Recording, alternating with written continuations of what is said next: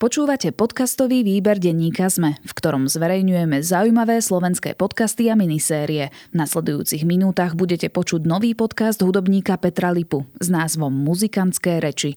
Ak chcete, aby sa aj váš podcast stal súčasťou výberu denníka SME, ozvite sa nám na výberpodcast zavináč petitpress bodka es ká.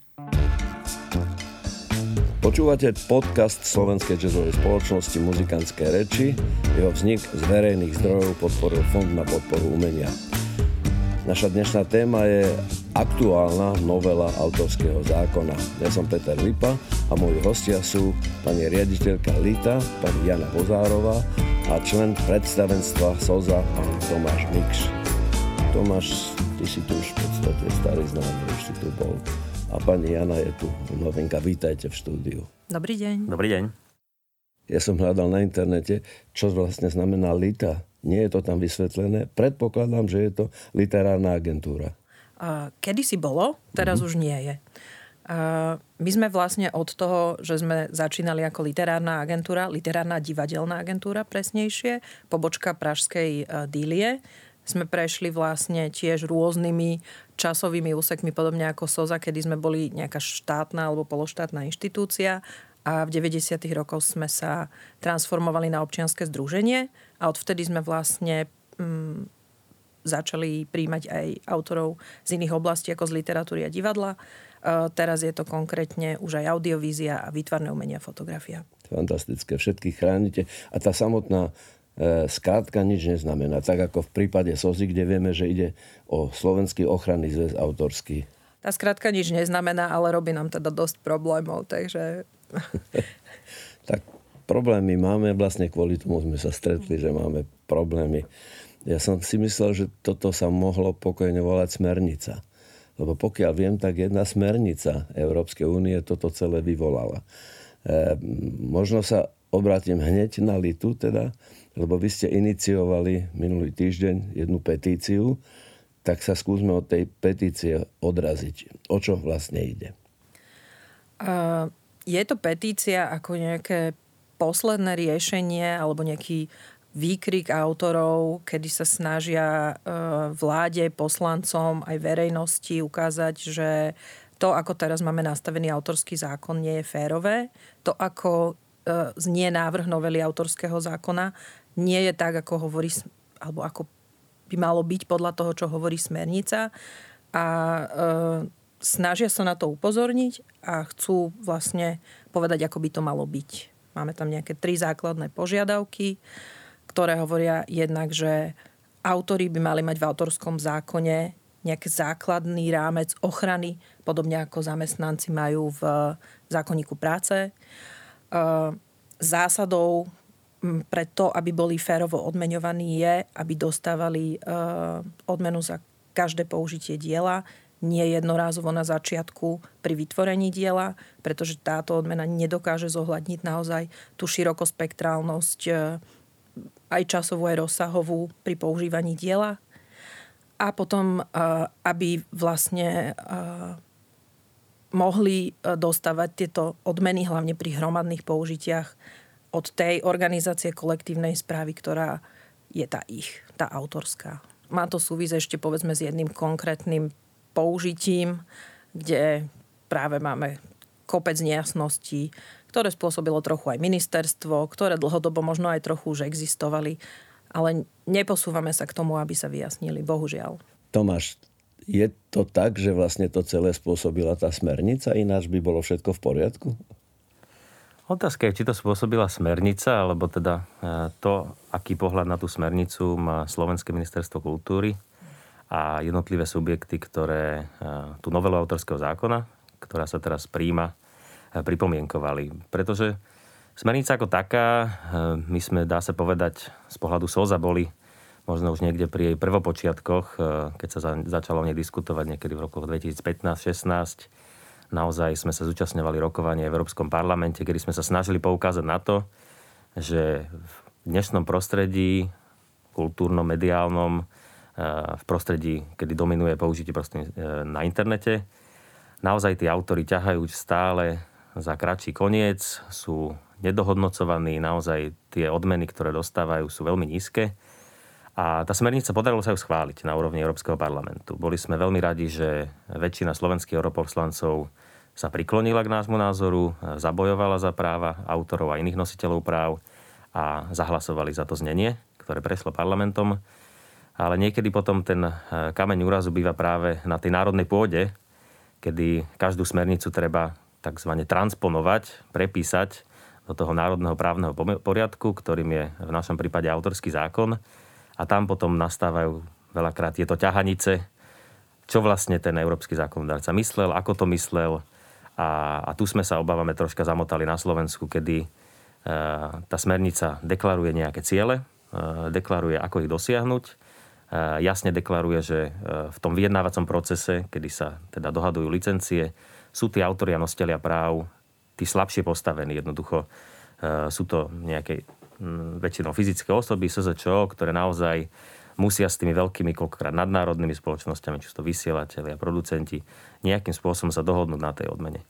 Ako spomenula Janka Vozárová, z tohto dôvodu existuje zákonník práce, ktorý chráni zamestnancov. Autori niečo také nemajú. Práve ten autorský zákon by mal byť tým zákonom, ktorý im garantuje nejaké základné predpoklady na, na výkon svojich práv a teda zároveň aj im poskytne nejakú primeranú ochranu, čo opäť teda tvrdí tá smernica, že by mala existovať. No a my teraz sa nazdávame, že to, ako slovenský zákonodarca naformuloval aktuálne tú novelu autorského zákona, nekopíruje tie ciele, ktoré smernica chce dosiahnuť. Potom asi sa môžeme venovať aj príkladom o tom, ako sa k tejto situácii postavili možno iné členské štáty Európskej únie, pretože chvála Bohu, sme súčasťou Európskej únie, môžeme sa pozrieť doľava doprava, ako k tomu pristupujú aj iné štáty. A naozaj máme za to, že troška sa tu míňa tá novela účinkom a vnímame to ako zbytočnú premárnenú šancu, keď je vlastne otvorený autorský zákon. Tá situácia, treba povedať, že dlhodobo v tejto oblasti nefunguje dobre v tom zmluvnom nastavení. A namiesto toho, aby keď tá smernica nám konečne dáva nejakú barličku, o ktorú sa môžeme oprieť, aby sme tú situáciu pre autorov zlepšili, tak my ju ponechávame úplne nepovšimnutú. Dokonca možno, možno sa tá situácia v niektorých ohľadoch aj zhoršuje. Takže z tohto určite ako autorské organizácie a zastupujúce tisícky členov sme frustrovaní a naozaj vnímame to tak, že aj tá petícia Lita je takýmto hlasom, ktorý sa snaží na to poukázať.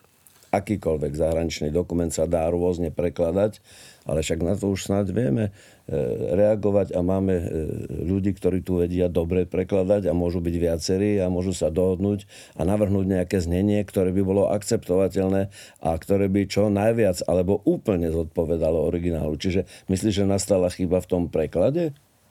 Nemyslím si, že až tak úplne v preklade, aj keď je pravdou, že vlastne tá smernica sa prekladá do každého jazyka, každého členského štátu. To znamená, aj dnes vidíme niekedy, že ten anglický preklad od francúzskeho, od slovenského, sú tam isté nuancy, v ktorých sa možno líši. Ale tým, že ide o smernicu a nie o nariadenie, ktoré by akoby, že fixne stanovovalo presné podmienky, ktoré treba takzvané copy-paste odkopírovať, yes. tak tá smernica väčšinou funguje tak, že stanovuje nejaký cieľ, nejaký rámec, ktorý treba dosiahnuť. A potom už ponecháva každému členskému štátu voľné prostriedky, voľné ruky, ako tomu dosiahnuť. Pretože každý ten právny poriadok môže byť trocha iný a nemôže tá smernica prísť nejakým univerzálnym riešením, pretože samozrejme nemecký autorský zákon má úplne iné ustanovenia, štruktúru ako slovenský autorský zákon. A preto ako keby deklarovaním toho cieľa Európska komisia, Európsky parlament dúfa, že pochopiac tento cieľ, tí národní zákonodarcovia ho vtesnajú do najlepšej možnej podoby do toho národného práva. Áno, rozumiem tomu. A ešte teda jedna vec týkajúca sa tej smernice, to znamená, čo celý tento nový autorský zákon má aj nejaké iné účely? Alebo vieme, prečo je vlastne, prečo sa novelizuje autorský zákon? Áno, e, ty si to nazval na začiatku, že smernica, e, tak ja to doplním, že smernice. Aha. E, tie smernice, ktoré boli prijaté vlastne v tom roku dvetisíc devätnásť, boli dve. E, jedna sa týkala e, zmien v autorskom práve na jednotnom digitálnom trhu. To znamená opäť snaha o harmonizáciu nejakých e, noriem týkajúcich sa práva duševného vlastníctva na úrovni Európskej únie. To je práve prečo novelizujeme ten autorský zákon z jedného dôvodu. Druhý je smernica, ktorá si týka viac menej vysielania a prenosu vysielania, tzv. Retransmisie. Taká technickejšia záležitosť, mm-hmm. ale opäť veľmi dôležitá k tomu, aby sme mohli, e, mali dostupné nejaké služby vysielania možno aj v zahraničí alebo prostredníctvom online služieb. To znamená, harmonizačne naozaj sú to dôležité právne rámce, ktoré majú posunúť e, tie mediálne zákony bližšie zase k nejakému tomu dvadsiatemu prvému ale nedaj Bože dvadsiatemu druhému storočiu. E, Čiže tých ustanovení je tam oveľa viacej v tých smerníc. Treba povedať, že to, o čom sa, sme sa tu začali rozprávať, je naozaj len jeden výsek, niekoľko článkov z jednej z tých dvoch smerníc. Smernice prinášajú viacero dobrých vecí, viacero z nich aj bolo transponovaných do, toho, do tej novely slovenského autorského zákona. To znamená, že nie je to len táto vec, ale túto vec vnímame, že sa nepodarilo. Že, že, tá, že tá transpozícia sa nepodarila, a nepomôže to aktuálnemu stavu, ak, ak ho to ešte aj nezhorší. Celkom dobrá správa, že teda je tam aj niečo dobré, že teda sú niektoré veci, ktoré budú fungovať a ktoré aj nám pomôžu, aj celému slovenskému zákonodárstvu v tejto oblasti. Ale my sa teda vráťme k tomu, čo nefunguje a kvôli čomu sa teda rozprávame alebo eventuálne búrime. Skúsme to trochu vysvetliť, aké máte vy skúsenosti, lebo podľa všetkého sa to týka vašich chránencov viac ako nás, hudobníkov, ale aj nás sa to týka. E, aké máte skúsenosti s tým, že je nedokonalá tá úprava?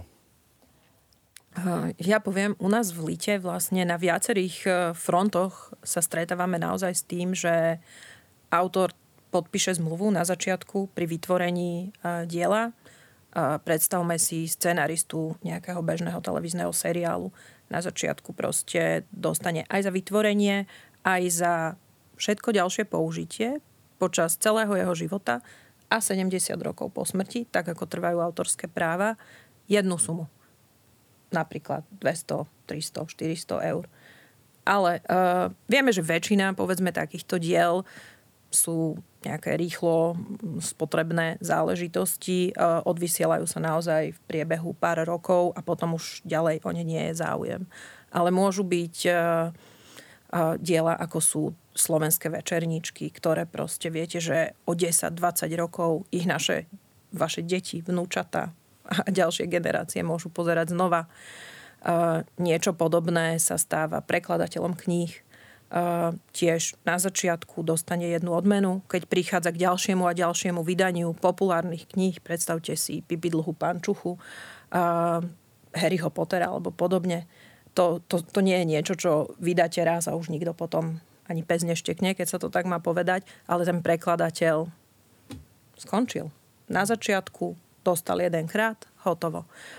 Taká je prax teda. Taká je terajšia no. prax. V tom sa nevyznám, ja poznám trošku naše ani nie autorské, ale skôr interpretačné vzťahy.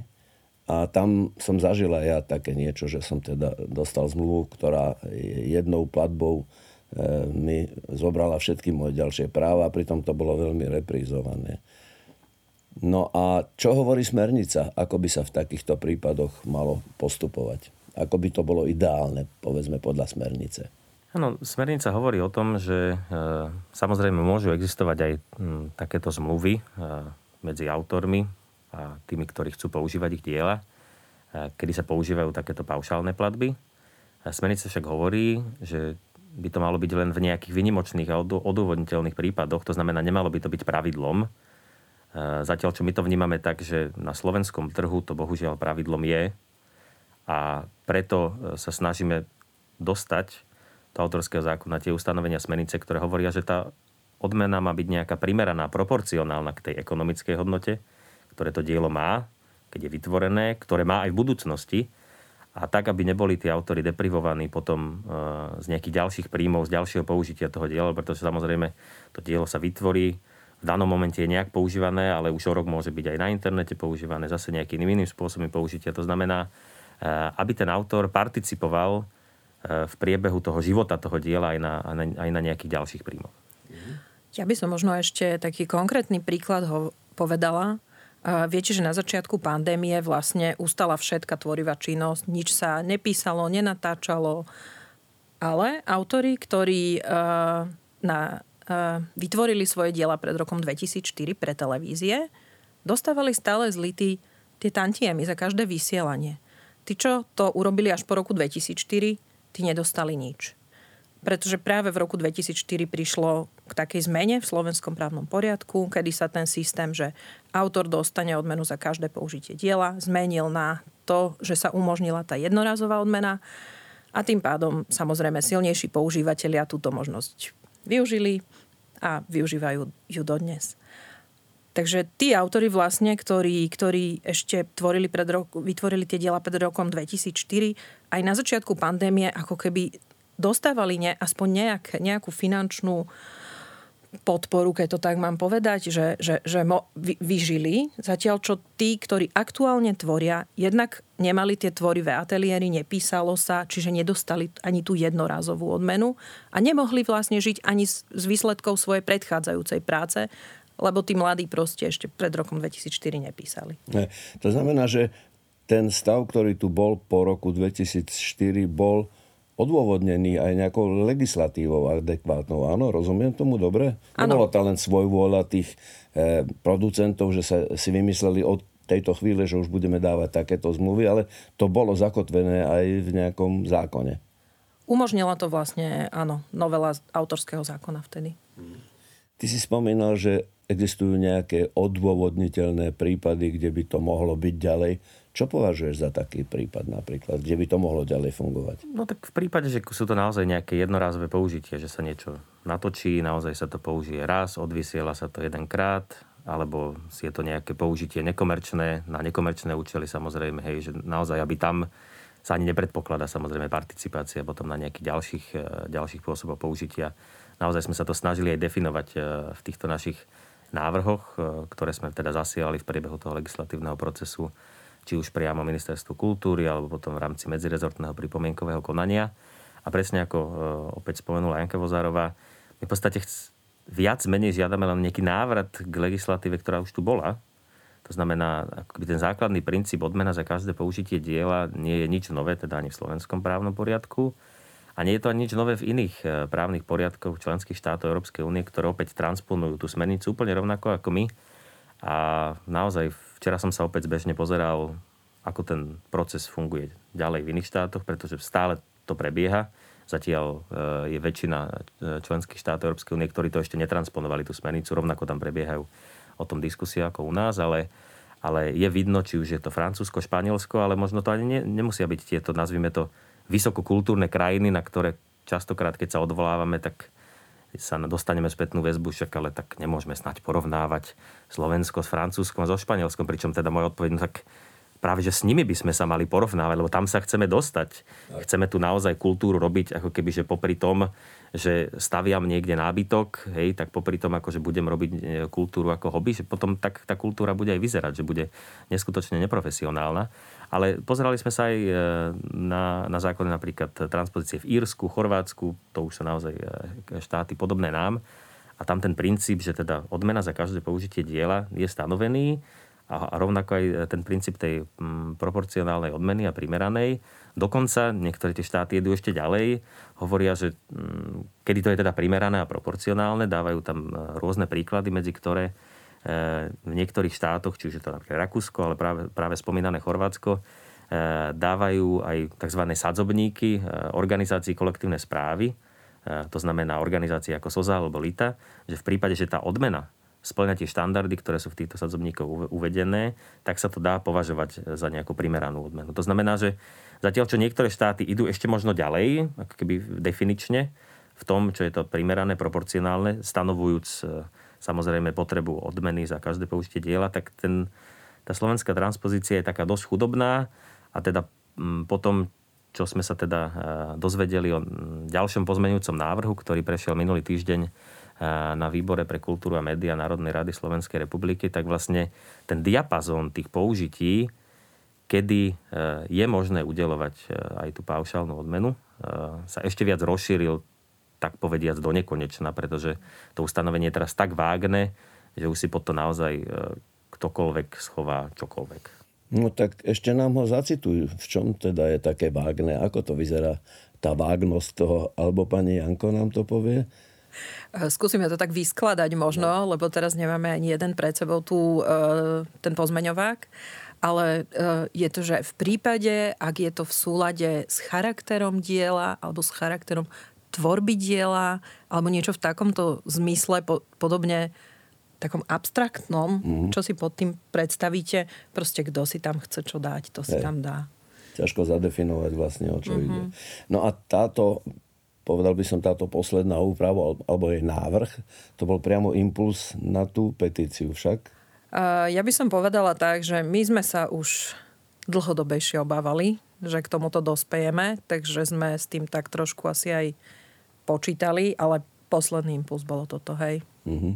No dobre, my traja sme tu na jednej lodi, takže my nemáme s tým problém, ale kto je teda ten partner, ktorého by bolo treba osloviť na tej ceste od Ministerstva kultúry cez parlament, cez vládu a parlament?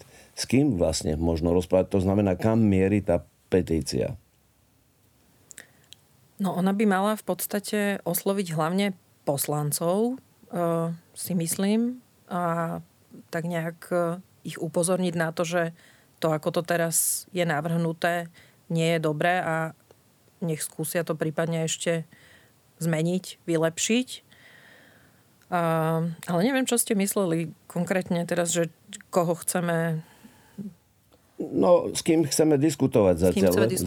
Zatiaľ len diskutujeme, samozrejme. Hej, hej. Žiadne iné návrhy nepadli, ešte nebude revolúcia, nejdeme manifestovať, žiadne zhromaždenie neorganizujeme, len chceli by sme naše práva dobiť si a tie zatiaľ môžeme len diskusiou alebo argumentovaním. Chcete povedať, že tu nikto nepočúva naše argumenty? Ja by som povedala, že snaha bola. Dokonca sme boli obidvaja aj s Tomášom, alebo teda SOZA, aj Lita, ešte aj ďalšia organizácia kolektívnej správy Slovgram, súčasťou takej platformy. Platforma, ktorá toto mala na starosti zjednotiť pozície v podstate v audiovizuálnom sektore s pozíciami a v médiách, v médiách nositeľov práv. V audiovízii a v médiách. Účastníci boli aj zástupcovia autorov, umelcov, ale na druhú stranu aj tých, tej druhej časti tých používateľov, to znamená vysielateľov, vydavateľov, uh, online platformiem, producentov, producentov, presne tak. A vlastne snažili sme sa nájsť nejaký konsenzus, ako by to mohlo teda v tejto novele vyzerať, ale bohužiaľ sa nám to nepodarilo. Asi jedným z tých dôvodov, prečo sa to nepodarilo, lebo naozaj tých pätnásť dvadsať rokov sa tu takýto dialog veľmi ani neviedol a tie naše pohľady na vec sa strašne od seba vzdialili. A je logické, že obchodné spoločnosti presadzujú svoje záujmy v zmysle dosiahnutia čo najvyššieho zisku a autori zase svoje záujmy v záujme toho, aby mali z čoho vyžiť. Len... Um, nejak tam neprichádzalo, asi, asi neprešli navzájom nejak tie naše argumenty. Nestretlo sa to. Nestretlo Nenašli ste spoločnú reč zatiaľ. No ja si osobne myslím, z takého môjho osobného pozorovania, že to všetko prichádza trochu zo Spojených štátov, že tam je to takto. Ale či to v skutočnosti tak je, to neviem, lebo aj ja som, to čo som ja robil osobne, to bol priamo, to bol partner, ktorý má head office, teda hlavu má v Spojených štátoch. Ale s údivom konštatujem, že už aj naši výrobcovia, aj naši vydavatelia, naši producenti tiež prikročili k tomu, čo je samozrejme pre nich výhodné. No, ale... ale ja myslím, že um, zase z Ameriky si berieme potom iba to, čo, alebo teda tí veľkí hráči si berú iba to, čo im vyhovuje. Vezmite si, že scenáristi, režiséri majú napríklad v Amerike veľké gildy. To sú odbory, ktoré nedovolia tým ako keby ich protihráčom totálne zneužívať autorské práva. Aj keď tam je to autorské právo kompletne vykúpené a autor je v pozícii viac menej zamestnanca, keď to tak mám povedať, aj tak im ostávajú nejaké práva a tie residuals dostávajú. To autorské právo v Amerike je zrejme na oveľa vyššej úrovni, pretože sa tam jedná o násobne vyššie sumy, takže sa tým mnohí právnici zaoberajú a ja verím, že aj toto je ošetrené, že aj táto vec možno celkom v tej právnej podobe aj v Amerike vyzerá trochu ináč, lebo my hovoríme o jednotnom európskom trhu teraz. chránime to tu v Európe, tak trošku aj chceme čeliť, my Európa chceme čeliť tomu tlaku z Ameriky, samozrejme. Ale ja by som možno rád videl, ako to tam vlastne funguje s týmito autorskými právami. Či je to v poriadku, keď to takto vykúpi ten producent jednorazovo forever. No, tak... Vieš o tom niečo, Tomáš? No, tá situácia sa, nazvime to, prehlbuje alebo globalizuje v tom ohľade, že dnes existujú obrovské platformy, štúdia, ktoré produkujú obrovské množstvo obsahu, či už sú to rôzne služby ako Netflix, há bé ó a iné platformy, ktoré samozrejme natáčajú všade. Nenatáčajú iba v Amerike, natáčajú po celom svete, natáčajú veľakrát v Európskej únii, čiže prinášajú v odzvukách zamestnanosť aj do týchto štátov, ale s tým, že teda tie zmluvy samozrejme majú americké a preto už aj vlastne minulý rok Európska komisia spozornila vo vzťahu k týmto službám a začala riešiť t- problematiku tzv. Buyouts, to znamená takéto, takýchto jednorazových vykupovaní práv, pretože si uvedomuje, že pre ten kontinentálny režim autorského práva, ktorý na niečo takéto nebol zvyknutý, nazvime to tak, historicky, to môže spôsobovať problémy práve s tým, že teda v prípade, že sa niečo vyrobí, tak potom autori už za ďalšie to použitie na týchto platformách potom nemusia dostávať odmeny a kto vie, možno sa dočkáme ešte ďalšej legislatívy na úrovni Európskej únie, ktorá, ktorá bude riešiť úplne presne zacielenú len túto problematiku, pretože naozaj už začala o tom na európskej úrovni minulý rok veľmi, veľmi živá diskusia, takže máme za to, že ten problém už vieme o ňom dnes. Tá smernica, ktorá dnes je na stole, už vie pomôcť hľadať riešenia k tomuto problému, tak zbytočne si nezakrývajme oči, že však nejak bude zase a však počkajme ešte pár rokov, že sa to vyvrbí, alebo kto vie, čo príjmu ostatné štáty, no my buďme tu tak, však nejak to transponujme a však uvidíme, čo sa bude diať ďalej. Hej. Všetci si myslíme, že naša legislatíva, ktorú vytvárajú naši poslanci, by mala byť v službách občanov Slovenskej republiky, to znamená aj tvorcov, aj autorov Slovenskej republiky a že by mala slúžiť nám. No ale žiaľ Bohu, aj tie ostatné subjekty sa trošku bijú e, za svoj názor a že kto vyhrá, to ešte nevieme teraz dopredu. Pokiaľ viem, a vy ste to nakoniec spomínali, Janka, že je ešte teda vyšší stupeň, to znamená, aby to mali ľahšie oveľa, tak chcú ešte vylúčiť kolektívnu správu práv. To znamená, že už neostane že ostane len ten autor sám, ktorý podpíše zmluvu a nikto iný už do toho nemôže zasahovať. Teraz je stav taký, že človek, ktorý podpisuje zmluvu, tak zároveň ju predkladá aj, alebo dokladuje ju aj Lite napríklad, alebo niektorému inému ochrannému subjektu a z toho vyplynie, že ten subjekt môže bojovať o jeho ďalšie práva. Ja by som to pomenovala takto. My ako organizácia kolektívnej správy máme napríklad e, hromadné licenčné zmluvy so všetkými vysielateľmi. A keď ale vysielateľ prinúti autora vylúčiť kolektívnu správu, tak toho autora vlastne vylúčuje spod tej hromadnej licenčnej zmluvy a z jej dobrých nastavení, keď to tak mám povedať. Mhm. A bohužiaľ potom už e, v zásade to musí urobiť, toto vylúčenie musí urobiť autor.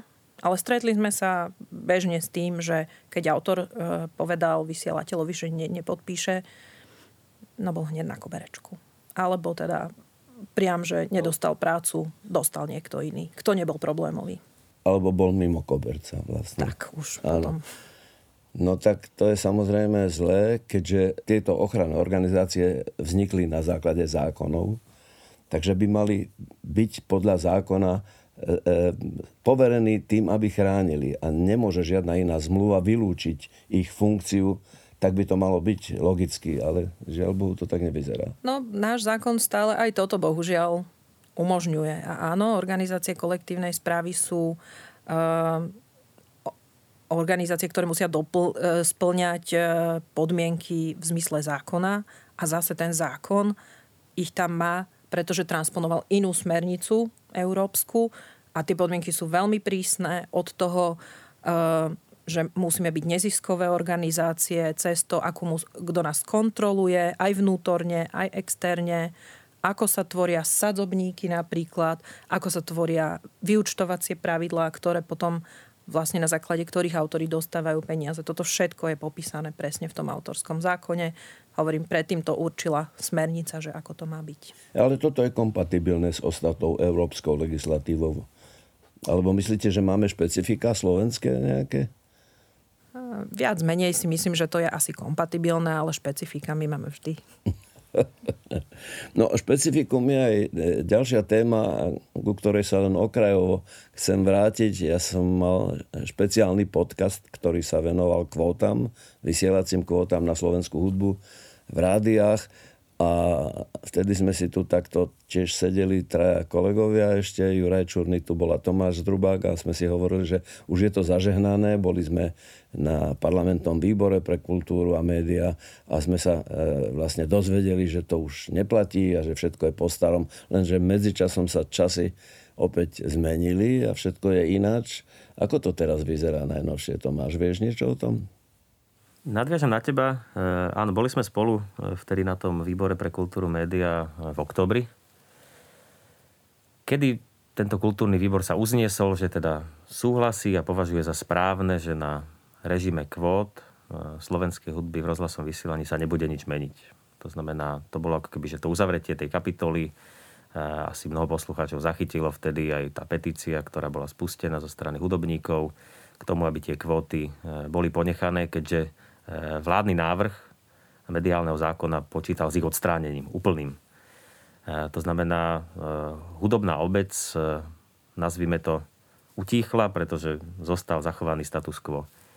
Na minulotýždňovom výbore pre kultúru média však bol prednesený pozmeňujúci návrh k tomuto mediálnemu zákonu, ktorý hovorí o tom, že kvóty síce teda majú byť zachované v tých percentuálnych výškach, tak ako to stanovoval ten pôvodný zákon o vysielaní retransmisí.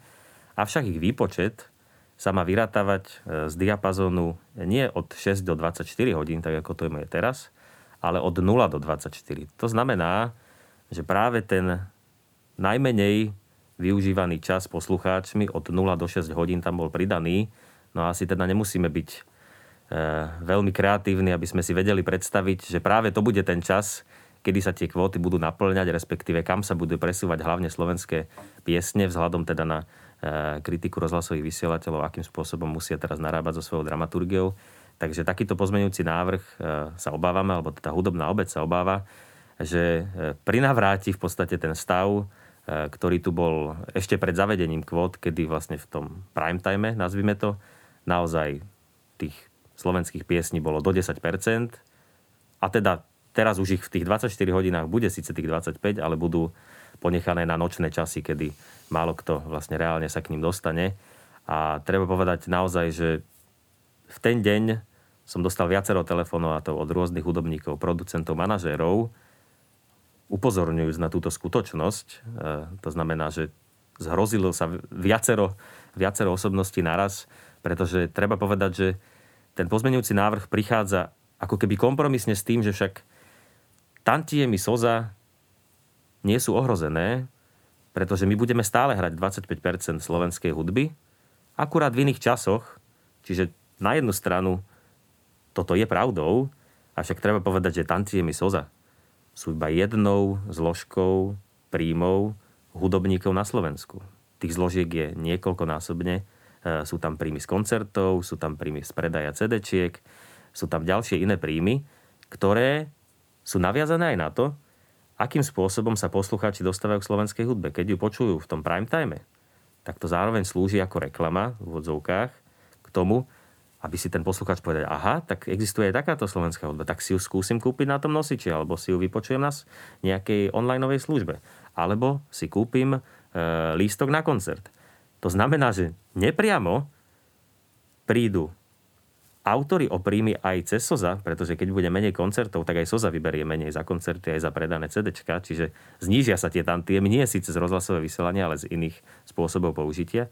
A zároveň tí výkonní umelci a ďalšie zložky dostanú menej peňazí priamo z toho predaja vstupeniek a tak ďalej na honorároch.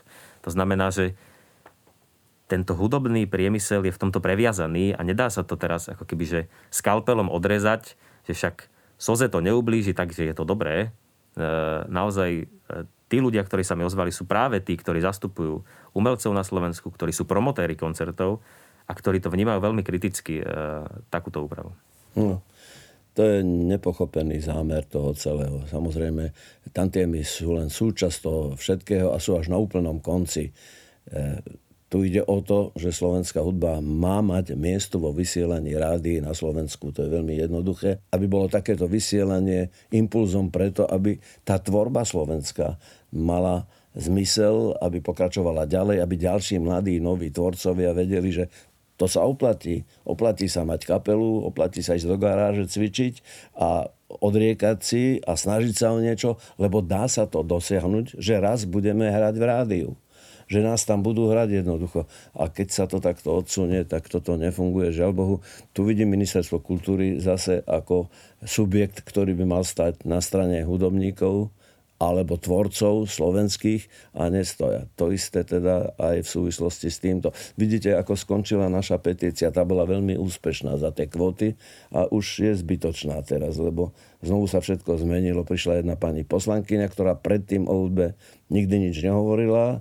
Nemáme ju zafixovanú ako odborníčku na túto tému a na k tomu veľmi odborne zasiahla do celého procesu. Vy ste spomínali na začiatku jedno špeciálne použitie, tak sa k tomu vráťme, pani Janka. Uh-huh. Jedná sa o káblovú retransmisiu a to je použitie, ktoré vlastne sa týka všetkých autorov, umelcov, aj iných nositeľov práv. Uh, mali sme tu dvadsať rokov systém, ktorý fungoval. Uh, boli dohody medzi organizáciami kolektívnej správy na jednej strane a používateľmi, teda káblovými operátormi na druhej strane. Potom prišlo jedno nešťastné stanovisko ministerstva kultúry, ktoré nám to celé rozbilo a uvrhlo nás vlastne do súdnych sporov, ktoré trvajú dodnes. Boli sme viackrát ubezpečení na ministerstve kultúry.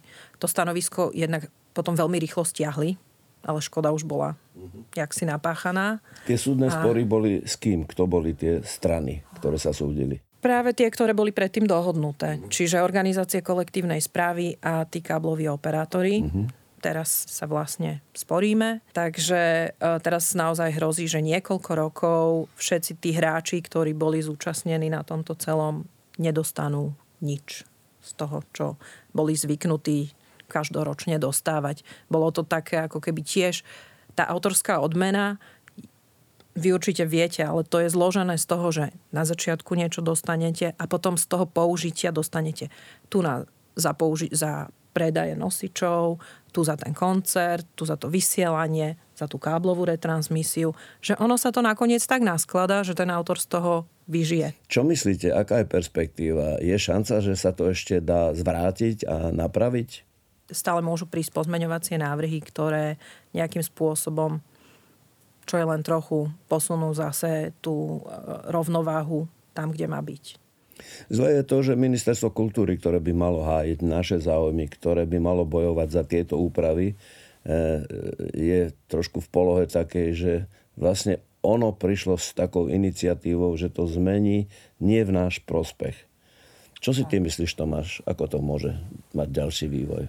Vedomie toho, že Slovensko je súčasť Európskej únie, ktorá má chce mať nejak nastavené pravidlá duševného vlastníctva, že Slovensko sa nechce vzdialovať od týchto pravidiel, chce sa im naopak približovať a že tú kultúru tu chceme nejakým spôsobom kultivovať a profesionalizovať, aby sme naozaj nedopadli tak, že to bude iba zábavka pre jedno percento našej populácie, ktorú naozaj naši členovia budú robiť po večeroch a už ani nebudú vlastne dúfať, že za to niečo dostanú, pretože už si zvykli.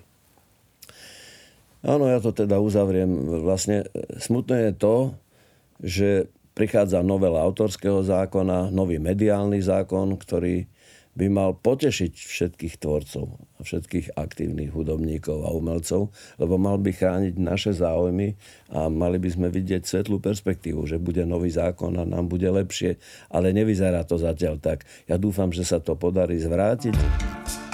O dnešnej situácii sme hovorili mojimi dvomi hostiami, pán Tomáš Mikš a pani Jana Vozárová. Ďakujem pekne za účasť. Ďakujem za pozvanie. Ďakujem za pozvanie.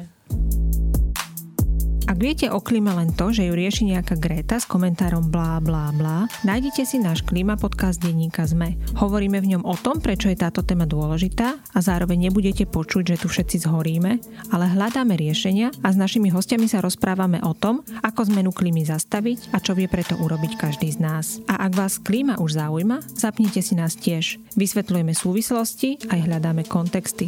Volám sa Katarína Kozínková a budem sa na vás tešiť. Klíma podcast denníka es em e nájdete na es em e bodka es ká a môžete ho odoberať vo všetkých podcastových aplikáciách.